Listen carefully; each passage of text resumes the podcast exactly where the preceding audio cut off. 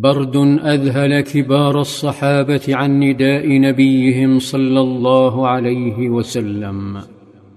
الريح تدمر تحول معسكرات الأحزاب حول الخندق إلى ساحة فوضى ونفايات والبرد يجعل المكان زمهريرا لا يطاق.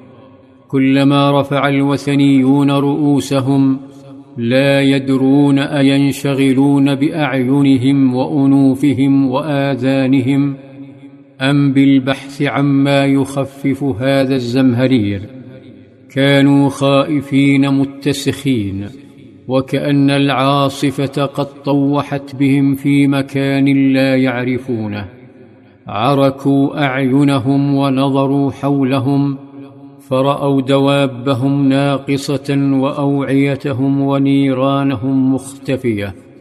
لا خيام لا طعام والليل يقبل كالوحش كالموت. والكثير ينتظر توقف العاصفة ليهرب إلى دياره. فالمكان يجوبه الموت والجوع والبرد. المكان مكب نفايات. نال المدينة القليل من تلك العاصفة والكثير من بردها.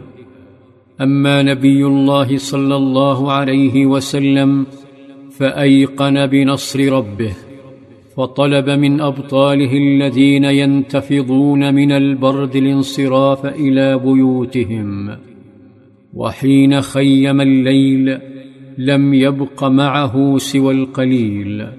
أحدهم عثمان بن مضعون الذي نادى ابن أخته عبد الله بن عمر بن الخطاب ذا الخمسة عشر عاما فقال ائتنا بطعام ولحاف.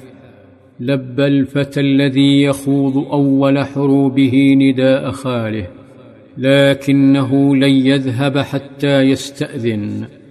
توجه نحو قائده صلى الله عليه وسلم فاستأذنه فأذن له وحمله رسالة وسط هذا الزمهرير فقال من لقيت من أصحابي فمرهم يرجعوا انطلق يرتجف بردا ويقول ذهبت والريح تسفي كل شيء فجعلت لا ألقى أحدا إلا أمرته بالرجوع إلى النبي فما يلوي أحد منهم عنقه.